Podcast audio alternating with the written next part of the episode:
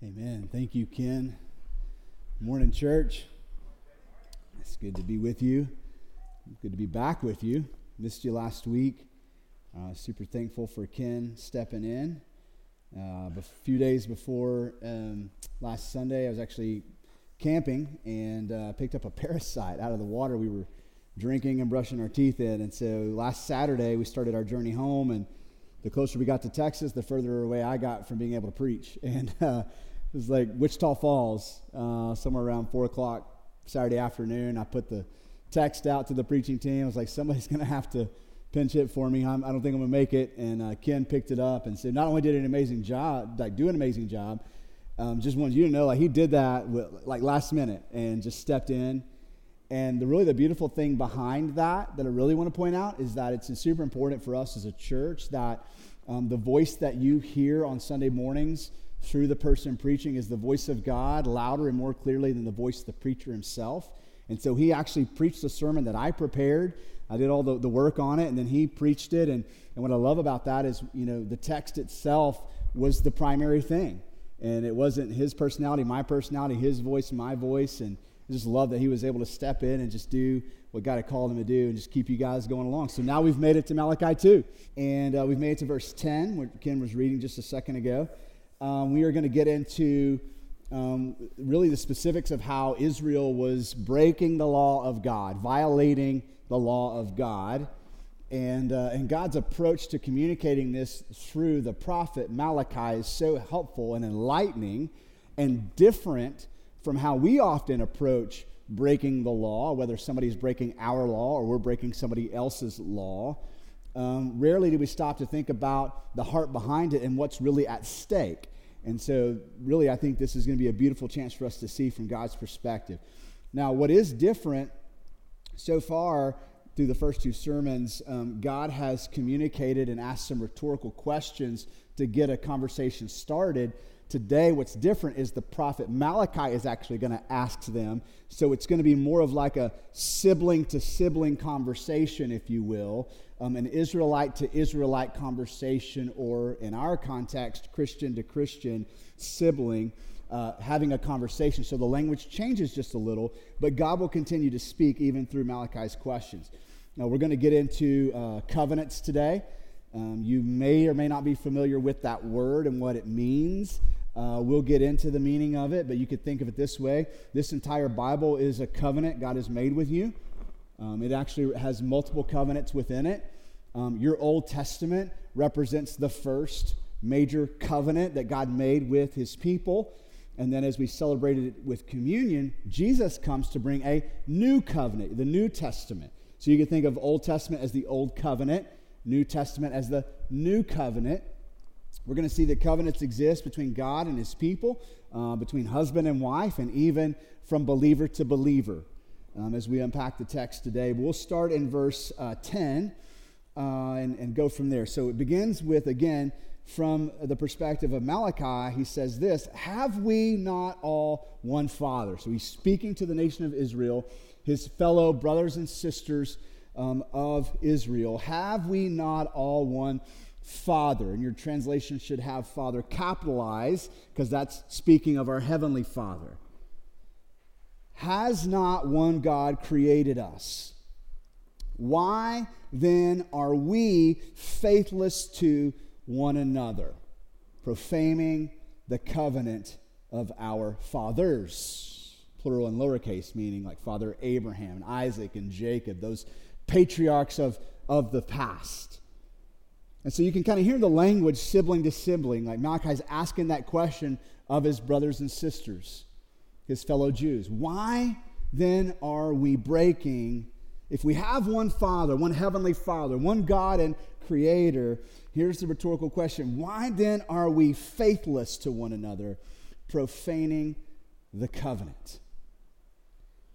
Now he goes on and says in verse 11 Judah has been faithless, an abomination has been committed in Israel and in Jerusalem. This is describing Israel um, from a two kingdom perspective. There was a time where the kingdom of Israel split, and you had a northern kingdom and a southern kingdom, the kingdom of Israel, the kingdom of Judah. When you read that language there, that's describing still, though, God's people. So Judah has been faithless, and abomination has been committed in Israel and in Jerusalem. For Ju- Judah has profaned the sanctuary of the Lord, which he loves, and has married the daughter of a foreign God. May the Lord cut off from the tents of Jacob any descendant of the man who does this, who brings an offering to the Lord of hosts. We're going to get into the, the issues being addressed here. I'll just give you a, kind of a, an overview. Um, the, the men of Israel um, were at high rate breaking their marriage covenants with their Jewish wives. And not only were they divorcing them and kind of leaving them, they were going and marrying ladies from other countries. And in doing so, were adapting their foreign gods. So there's a lot going on here in terms of what's being addressed. And it was happening all over Israel. From right, Judah is mentioned, Israel is mentioned, the heart of Jerusalem is mentioned. This is happening widespread. What I want to point out, though, as we get started, is this. What's beautiful is how everything that God is addressing through Malachi is contextualized within this familial relationship with God, that He is a father. So from week one, God says, have I not loved you? And then as we got into that, what God was doing was illustrating and demonstrating his love towards us in a familial way, as a father does either for a child who is natural born. When you, when you hear that you're pregnant or your spouse is pregnant and you already begin to get excited and love the kid you never met, I chose you even before you were born, or it's the adoption version of that love where, where a parent chooses a child and chooses to love that child before that child has ever even done anything right or wrong. It's that beautiful love of God towards us. And the second week, as Ken was preaching, it begins with the rhetorical question of God asking, Where is my honor? He's a father asking, Am I not your father? You're not my child. Then, then where's my honor? And we talked about worship last week and honoring the Lord. But all this is contextualized in this idea that God is not just a far off deity, you know, like a higher power we kind of refer to in generic terms, but that we see him as this loving father. And he sees us then as his, as his children. And this begins here, and Malachi's like, hey, don't we have one father? Brothers and sisters, don't we have one father? And so that theme continues and the question that's being asked here is why then are we faithless to one another, profaning the covenant of our fathers? And again, he's going to get more specific, but he's addressing, first of all, this divorce issue. You're divorcing your wives, you're breaking covenant with them, and then you're going and marrying these, these ladies from other countries who have other gods, and you're worshiping their gods and you're violating your covenant. I want to walk through just some, some biblical perspective on covenants. First of all, we see biblical covenants um, from God and his people, initiated from God towards his people. You can look at his covenant with Adam. Way back in Genesis 2. Adam, you're free to eat. Don't eat from this tree. It's a covenant, it was a commitment he made. Eat, eat from anything you see, and you will be blessed, but don't eat from this tree, you'll be cursed. He made a covenant with Noah, Genesis 9. He made a covenant with Abraham in Genesis 12, and then reiterated it again, Genesis 17. He made a covenant with Moses and really with the people at large through Moses in Exodus 19, all the way through 24. And then we see God continue to make covenants. He makes a covenant with uh, King David in 2 Samuel 7. And in this covenant, he says, David, one of your descendants will sit on the throne of my kingdom forever. And so God's making these covenants with people. We also see the covenant between husband and wife, which is being addressed here. Going all the way back to Genesis 2 at creation in the garden before the fall. Adam sees Eve. God brings her to him. He's blown away. She's pretty, she's beautiful, but more than that, he can actually have companionship with this one. Remember, God said it's not good for man to be alone. He creates Eve. He's like, oh, finally, one like me, bone of my bones, flesh of my flesh. And the two became one. That's that covenant relationship being expressed in marriage. It gets reiterated again and again and again. Ephesians 5, if you've heard that passage maybe at a, at a wedding, is a reiteration of that, that marriage covenant. We also see covenants between individuals I jotted down a few examples just in case you want to go back and look. Uh, Abraham and Abimelech, Genesis 21. Uh, Jacob and Laban, Genesis 31. Jonathan and David, 1 Samuel 18.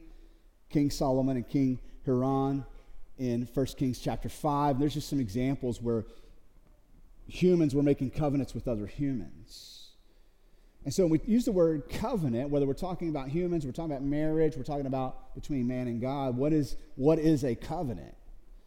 So I want you to think of this way. First of all, it's not a contract. Okay, so contracts spell out terms.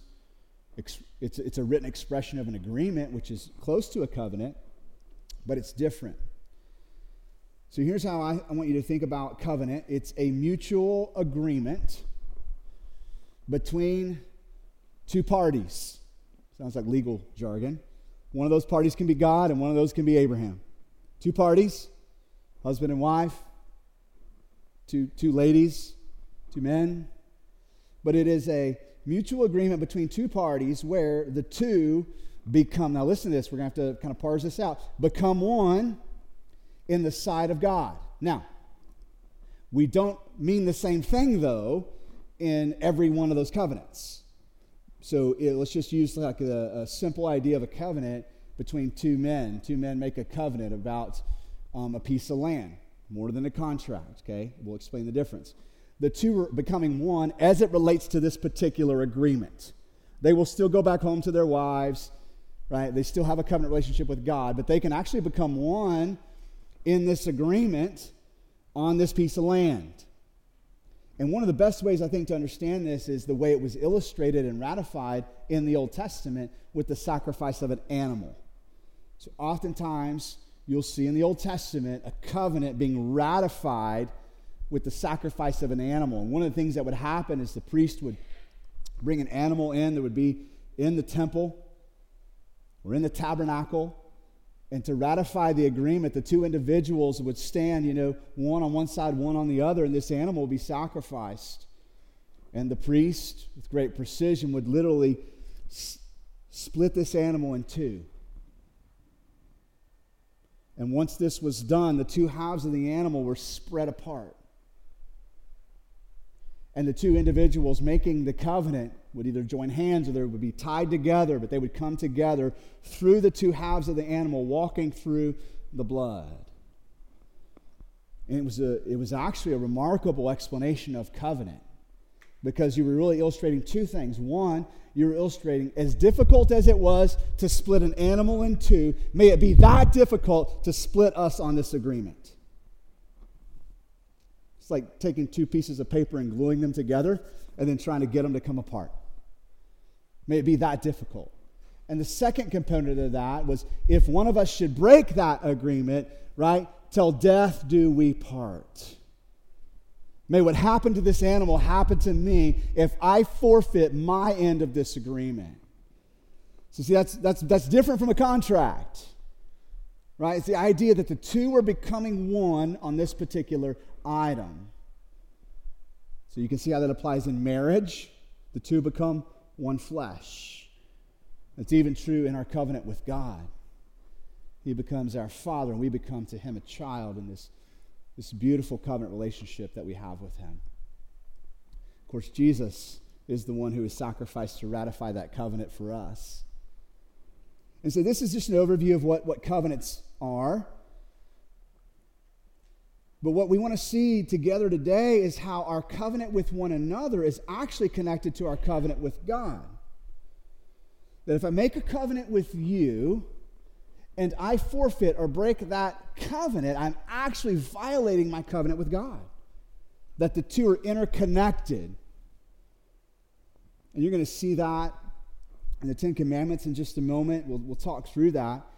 Um, what I want you to see, though, is, is another thing as well, is not only is your covenant with other humans connected to your covenant with God, they, they touch, they're connected. One impacts the other. Um, but in addition to that, the moral law of God is given to us to protect covenants, to protect relationship. The laws that God gives to us, the rules, if you will, of being godly, of being a good Christian, are not arbitrary, right? God calling you to jump through hoops to earn his acceptance. They're given to us to guard and protect relationships.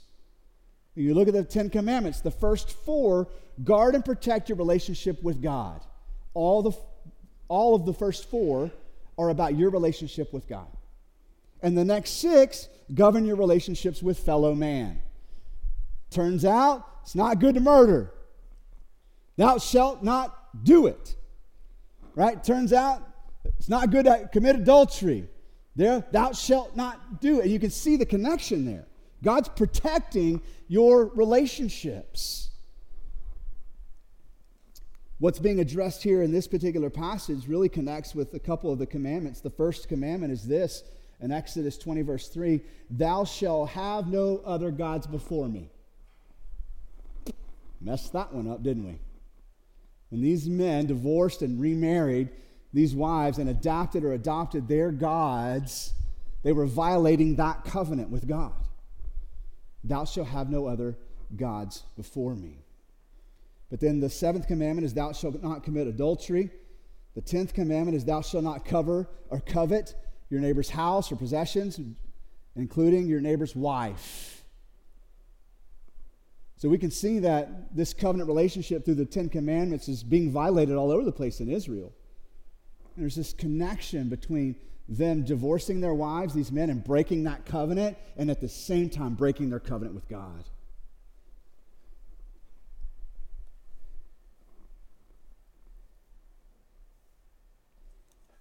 picked out a couple of places to look at that I thought would be helpful to illustrate the connection between our covenant with one another and then our relationship and covenant with God.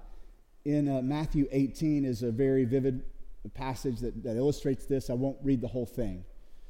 Essentially, uh, Peter's going to come up to Jesus and ask him a question. This is in verse 21. Peter came up and said to him, Lord, how often will my brother sin against me and I forgive him as many as seven times. So Peter was asking a contractual question. I want to know what the contract is. I need to know what the bottom line is. What are the terms of your expectations for me in terms of forgiveness? How many times am I expected to forgive? And Jesus is actually going to answer with a covenant answer. So the question is contractual, the answer is going to be covenantal. Jesus said to him, I do not say to you seven times, but 77 times, or seven times seven times. The idea that, Peter, you're entering into a relationship here, not a contract.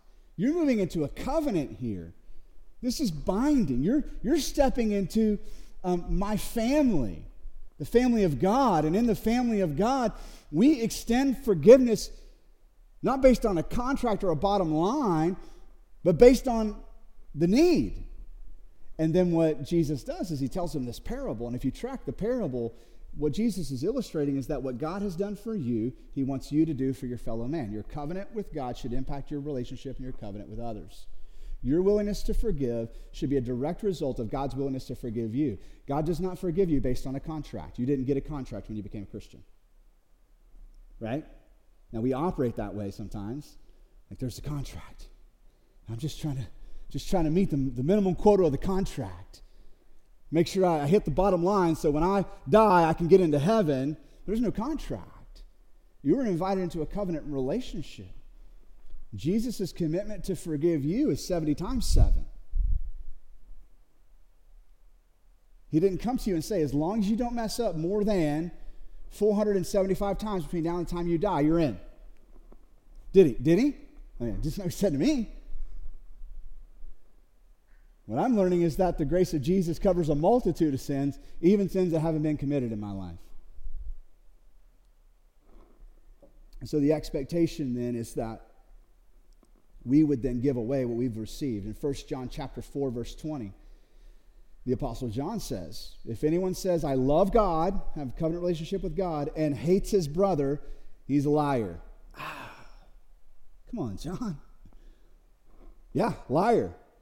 For he who does not love his brother, whom he has seen, cannot love God, whom he has not seen. And this commandment we have from him whoever loves God must also love who? His brother. My covenant relationship with God is intimately connected with my covenant relationship with you. Now, not, not every human being is my brother. The New Testament is super clear on this. We have neighbors and we have brothers. Okay? We have people that we interact with in society around us, in our neighborhoods and commerce and work. But our brothers are those who are in Christ. That's why when we take communion, we delineate. Say, hey, this is for those who are in Christ. So as you're taking communion, you can look around go, okay, I'm brothers or I'm a sister to, to those who are taking communion. I can see the body of Christ. The, the, the, the instructions and the commands around how we treat each other as Christians is different. It's a higher standard than what we're called to do with everybody else. Why? Because we have a covenant relationship with one another. Ephesians 2 goes to great length, especially um, towards the end of chapter 2, where the Apostle Paul is talking about our salvation. He talks about how your salvation didn't just secure a relationship with God, it secured a relationship with one another. And he talks about the two becoming one. And he's not even talking about marriage, he's talking about Jew and Gentile. He's talking about the family of God, that the siblings have become one. I think it'd be appropriate time to say this relationships matter to God. I was thinking about ways to highlight this. One statement I wrote here is that relationships matter more than matter itself. Of all the amazing things that God has created in the physical universe, including things unseen, the physics of how everything works, it seems to be the most important thing to the heart of God is relationship. The Ten Commandments don't govern how we steward the world. They, stu- they govern how we steward our relationships. Think about who God is. God has always existed in a perfect relationship within the Godhead. The Father and the Son and the Spirit have never been lonely. They've always had each other. And not only that, that relationship has always been holy, it has always existed with honor. What? Jesus honors the Father? You bet he does. Humility, submission, love, all the things that make a relationship a relationship have existed within the Godhead. And then the Godhead says, What? Father, Son, the Spirit, let us make man in our image. And you and I have been created and set apart from the rest of the matter in the universe. And one of the most distinct things about you is it's not good for you to be alone. It's how you were created. You were created to commune in relationship as a reflection of who God is, as an image bearer. And so now the laws make sense that we would have laws and instructions and rules that guide, govern, and protect relationships.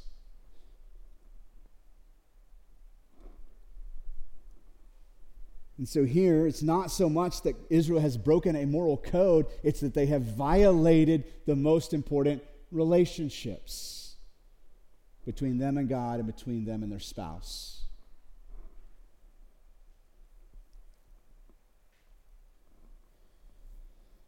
Verse 11 says this that Judah has been faithless. Just did a little work on that word to get my understanding around it because we use faith kind of two different ways. We use faith to talk about belief, and we use faith to talk about being consistent or faithful. Okay, so this word faithless, I need to know, like, what are you talking about here? So the Hebrew word here uh, for faith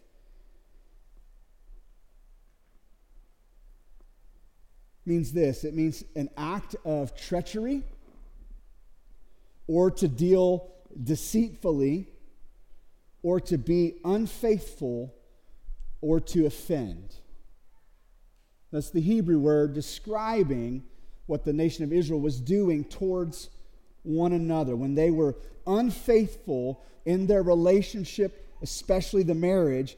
It was offensive, deceitful, and treacherous.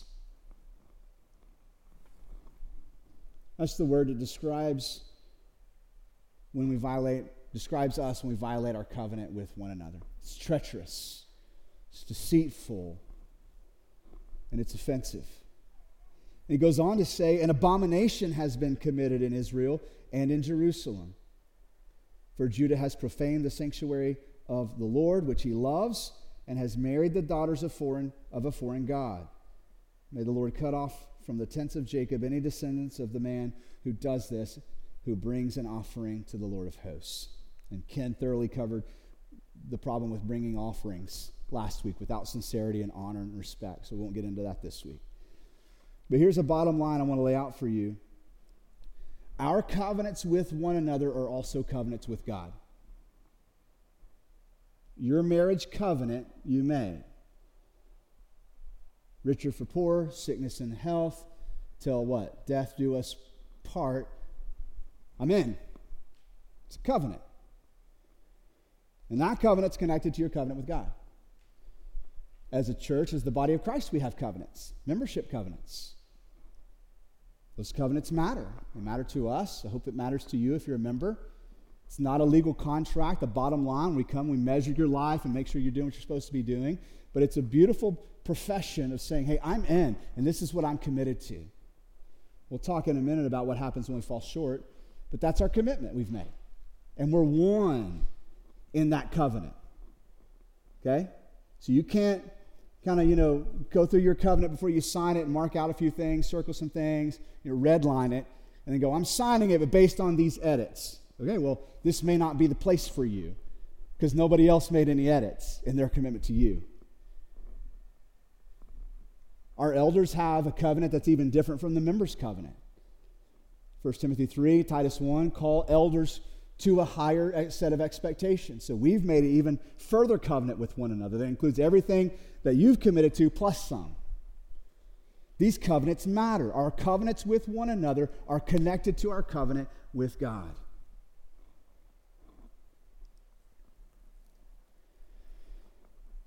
The next thing that we read here in verse 13 is this a second thing you do. So we've already addressed that. The second thing is this you cover the Lord's altar with tears and weeping and groaning because he no longer regards the offering or accepts it with favor from your hand. And you say, Why does he not? And to be clear, God does not mind you bringing his, your tears to his altar. This is the same problem we were having a couple of weeks ago. We talked about how there's a discipline from the Lord as a result of our heart attitudes and our actions. And then if we are receiving that discipline, that corrective behavior from a parent, we're like, hey, I'll start behaving again. When you start loving me again, we flip the script. It doesn't work that way. The discipline is actually part of the love. And it's not a matter of like, yeah, if you'll give me my Xbox back, I'll start obeying you. Oh, you've missed it. Actually, you don't have your Xbox because you didn't obey because you violated our agreement. And so they were doing the same thing here. They had violated their covenant with God and with one another, and then they were complaining because God no longer accepts their offering.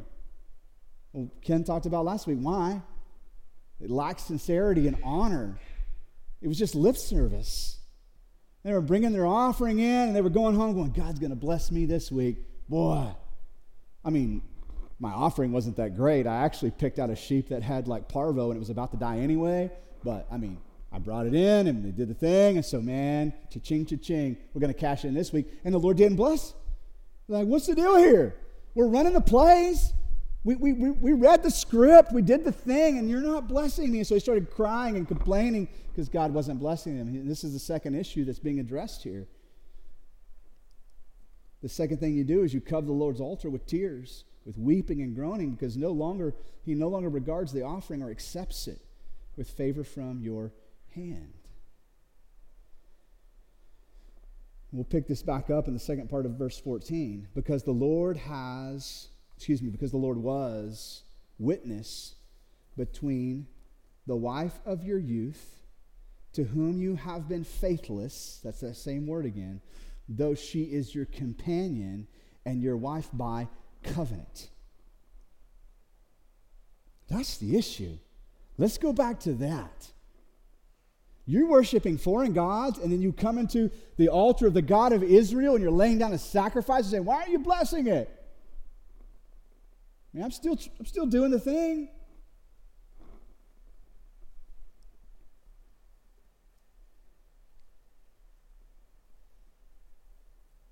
Did he not make them one? With a portion of the Spirit in their union? And what was the one God seeking?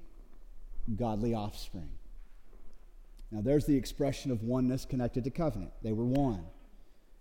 Now, this topic of offspring has actually come up twice in the passage. And if we're not careful, we'll just read that and go, oh, God wants me to have godly children. That's the expectation. That's a lot of pressure. Sometimes my kids get it right, and I'll take a video of it and we'll put it on social media for you to see.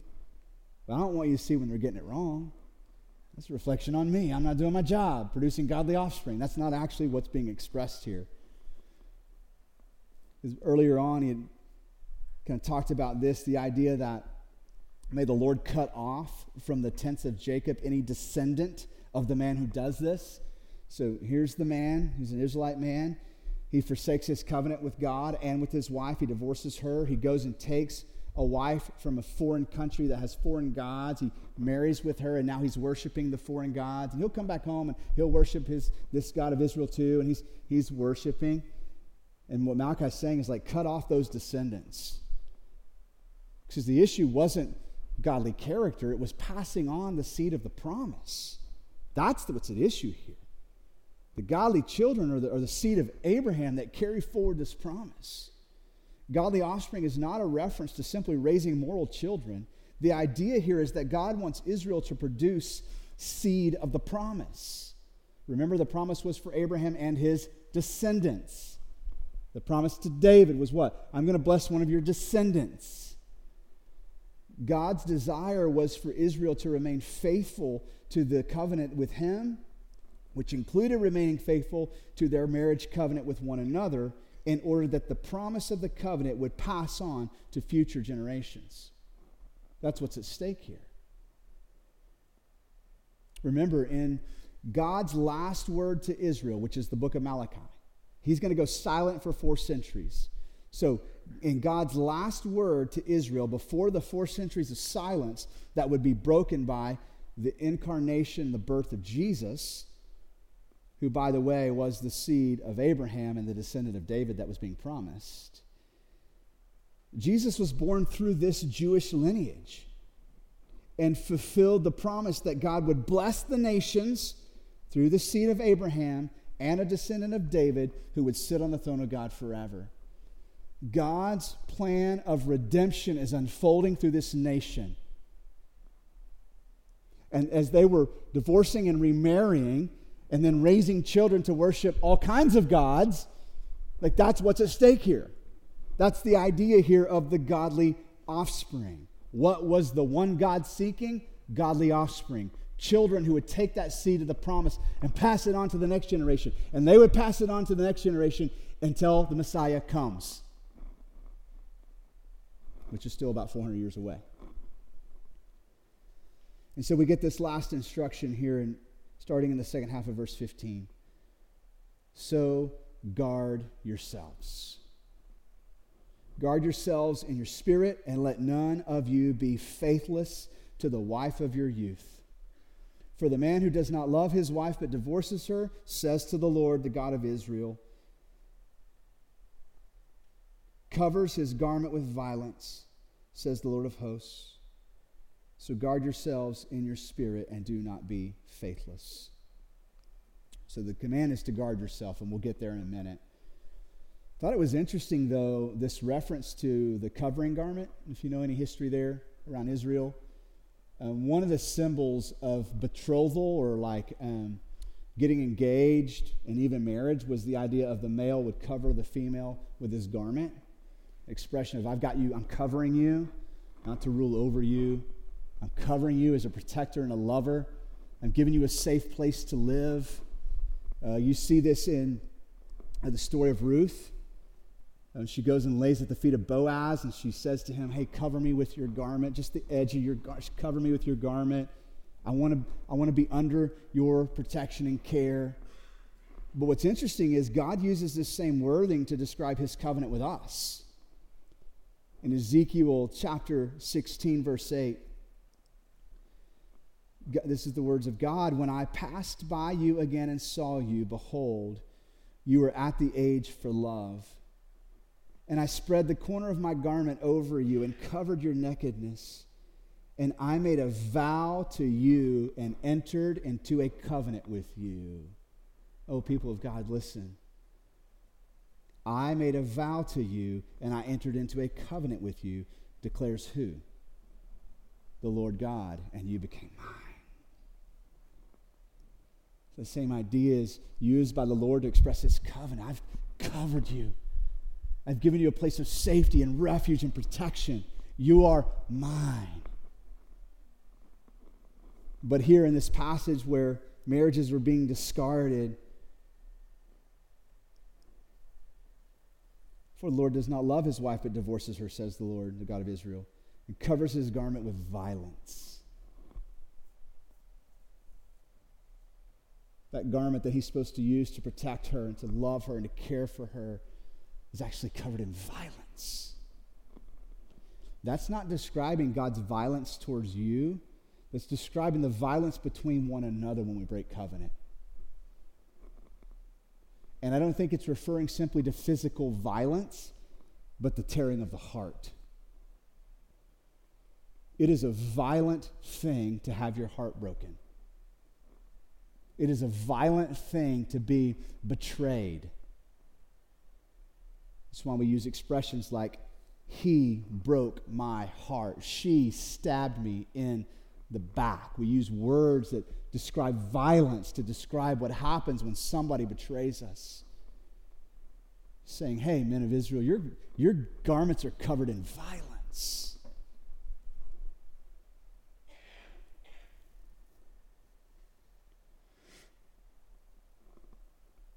So guard yourselves, says it twice.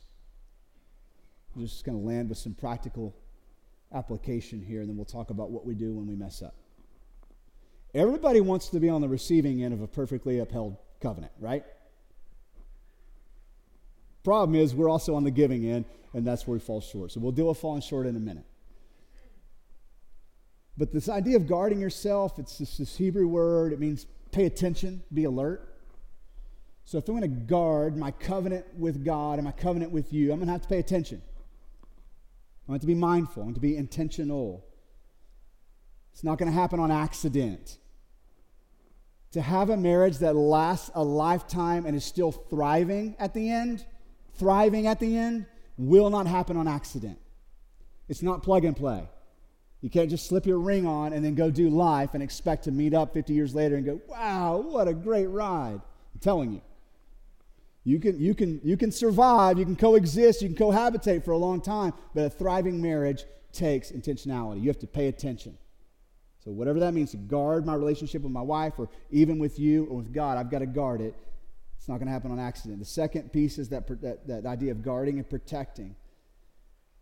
I'm going to have to guard it, I'm going to protect it. I'm mindful of my covenant with you when I live life. I want to guard and protect my relationship with you. I mean that. I hope you feel that way towards other Christians, members of the church. I hope that you feel that way in your marriage. You're going to have to guard it and protect it. And I hope you feel that way about your relationship with God. This last word here, this Hebrew word gets translated keep it. And the theological significance of this word keep is just profound. On one hand, when I hear somebody telling me to keep something, I think it's really up to me. I've got to hold on to it, hold fast. And that's, that's what's implied here. Right? A man shall leave his, hus- his uh, a husband shall leave his mother and father and do what to his wife? Keep her. Hold fast. We're supposed to hold fast in covenant and keep one another. Problem is, I lose my grip. My best efforts aren't enough. And I love the book of Jude. If you've read it, it's one chapter book in the New Testament. Twice in there, the concept of keeping is mentioned, but it's the Lord keeping of us. And, uh, and I, am sorry for the throwback reference here to Steven Curtis Chapman song, um, but this idea, hold, he talks about, sings a song about holding on to Jesus. But the way he describes it in the bridge is this way He says, We're going to take hold of that which has already taken hold of us. I love that. So, in my keeping of my covenant with Jesus, I'm taking hold of something, someone who has already taken hold of me. So, when my group loosens, what happens? He's still there, He still got me. And that's the concept of keep here. So, when we hear this idea, this guarding your hearts and your covenants, guard your relationships, we're protecting them, we're paying attention to them, and we're keeping them, we're holding fast to them. What do we do when we fall short? I'll, I'll kind of end with just one illustration here. So, when we think about, um, I'll use contracts and then we'll apply the concept to covenants. But in a contract, if you go borrow money and you don't have enough credit or the bank, the lender's a little nervous, they're going to require you to get a guarantor or a cosigner, right? And so you've got a bank, which is one entity, you, the other entity, you're made an agreement, I'll give you this money, you go buy the car, but I need somebody else to put their name in this just to make sure we get our money back. So enters the guarantor. Okay? Um, when I was 16, yeah, 16, uh, my second vehicle, uh, my granddad had already helped me purchase the first one, and it was paid for, but the second one, after I wrecked the first one, I was responsible for. And so I had to borrow money to, uh, to go and buy this truck. And my granddad, knowing I didn't have credit, decided to be the lender. So he was my lender. But not only was he my lender, he was also my guarantor because when I couldn't make my payments or I didn't have the money, he would step in and say, Hey, I've got you this month. I've got you. Understanding your covenant relationship with God, you have a guarantor, but it's not a third party. God not only is the, the lending party in the agreement, if you will, and it, now again, it's more than that, but he's also the guarantor. Hebrews chapter 7, verse 22.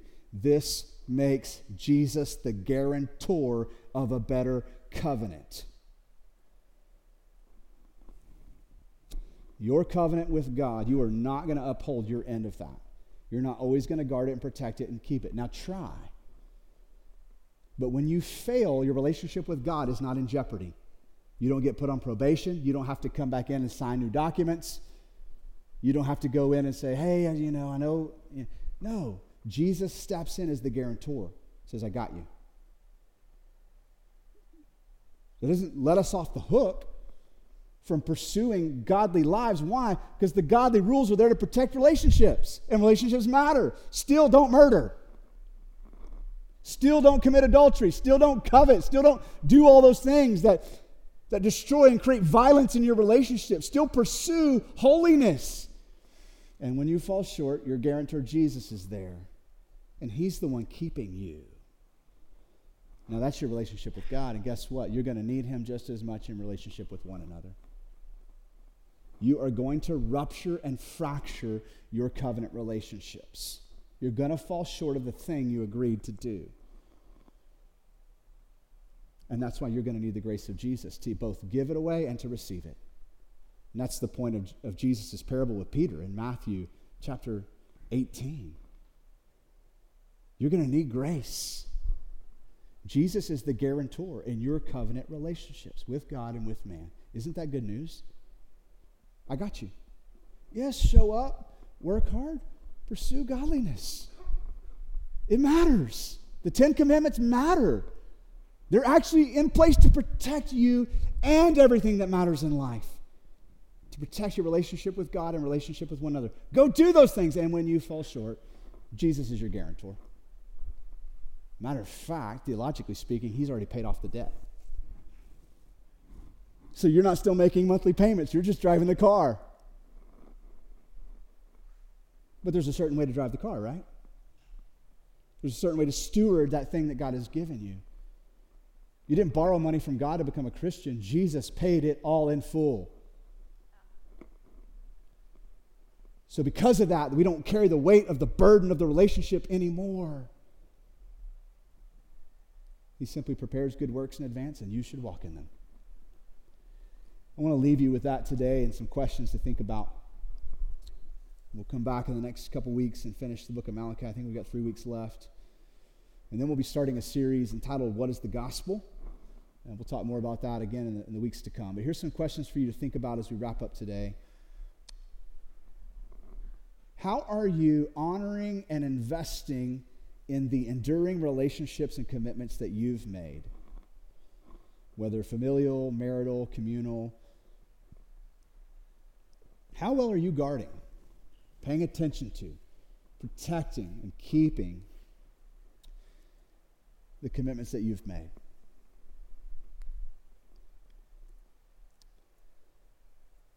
I want you to think about this. How have the broken relationships that you have with people in your life impacted your relationship with God?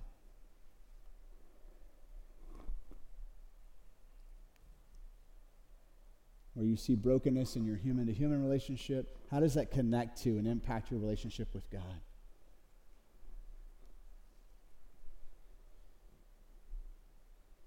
This third question is this are there any areas in your life where you might be compromising your faith or values because of societal pressure or personal desires?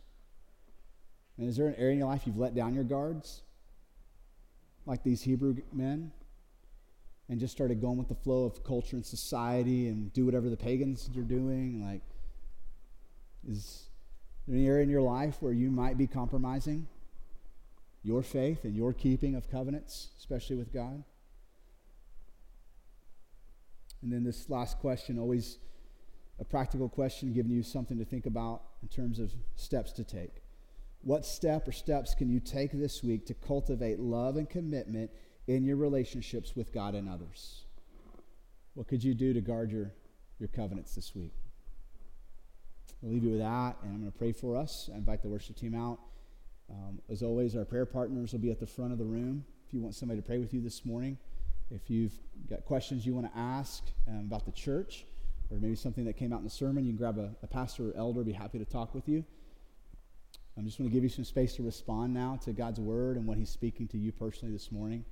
Um, so I'm going to pray with us um, and pray over us, and then our worship team will come out and we'll respond. So let's pray. Father, thank you for this very convicting, God, reminder.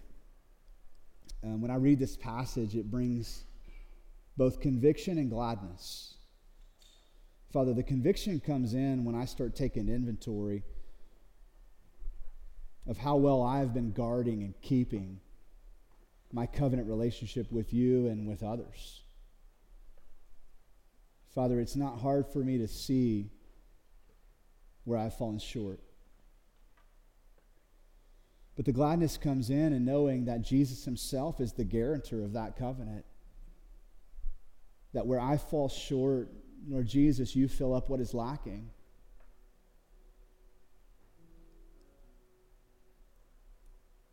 This morning we come before you humbled, honest, even vulnerable. God, to just say, we need you. We need you in our friendships. We need you in our marriages. We need you in our relationship with you. We need you to keep us where we can't keep ourselves. So, Lord Jesus, as we sing this next song, we ask that your Holy Spirit would do a work in us, stir within us our neediness. Lead us to Jesus, we pray all this in his name. Amen.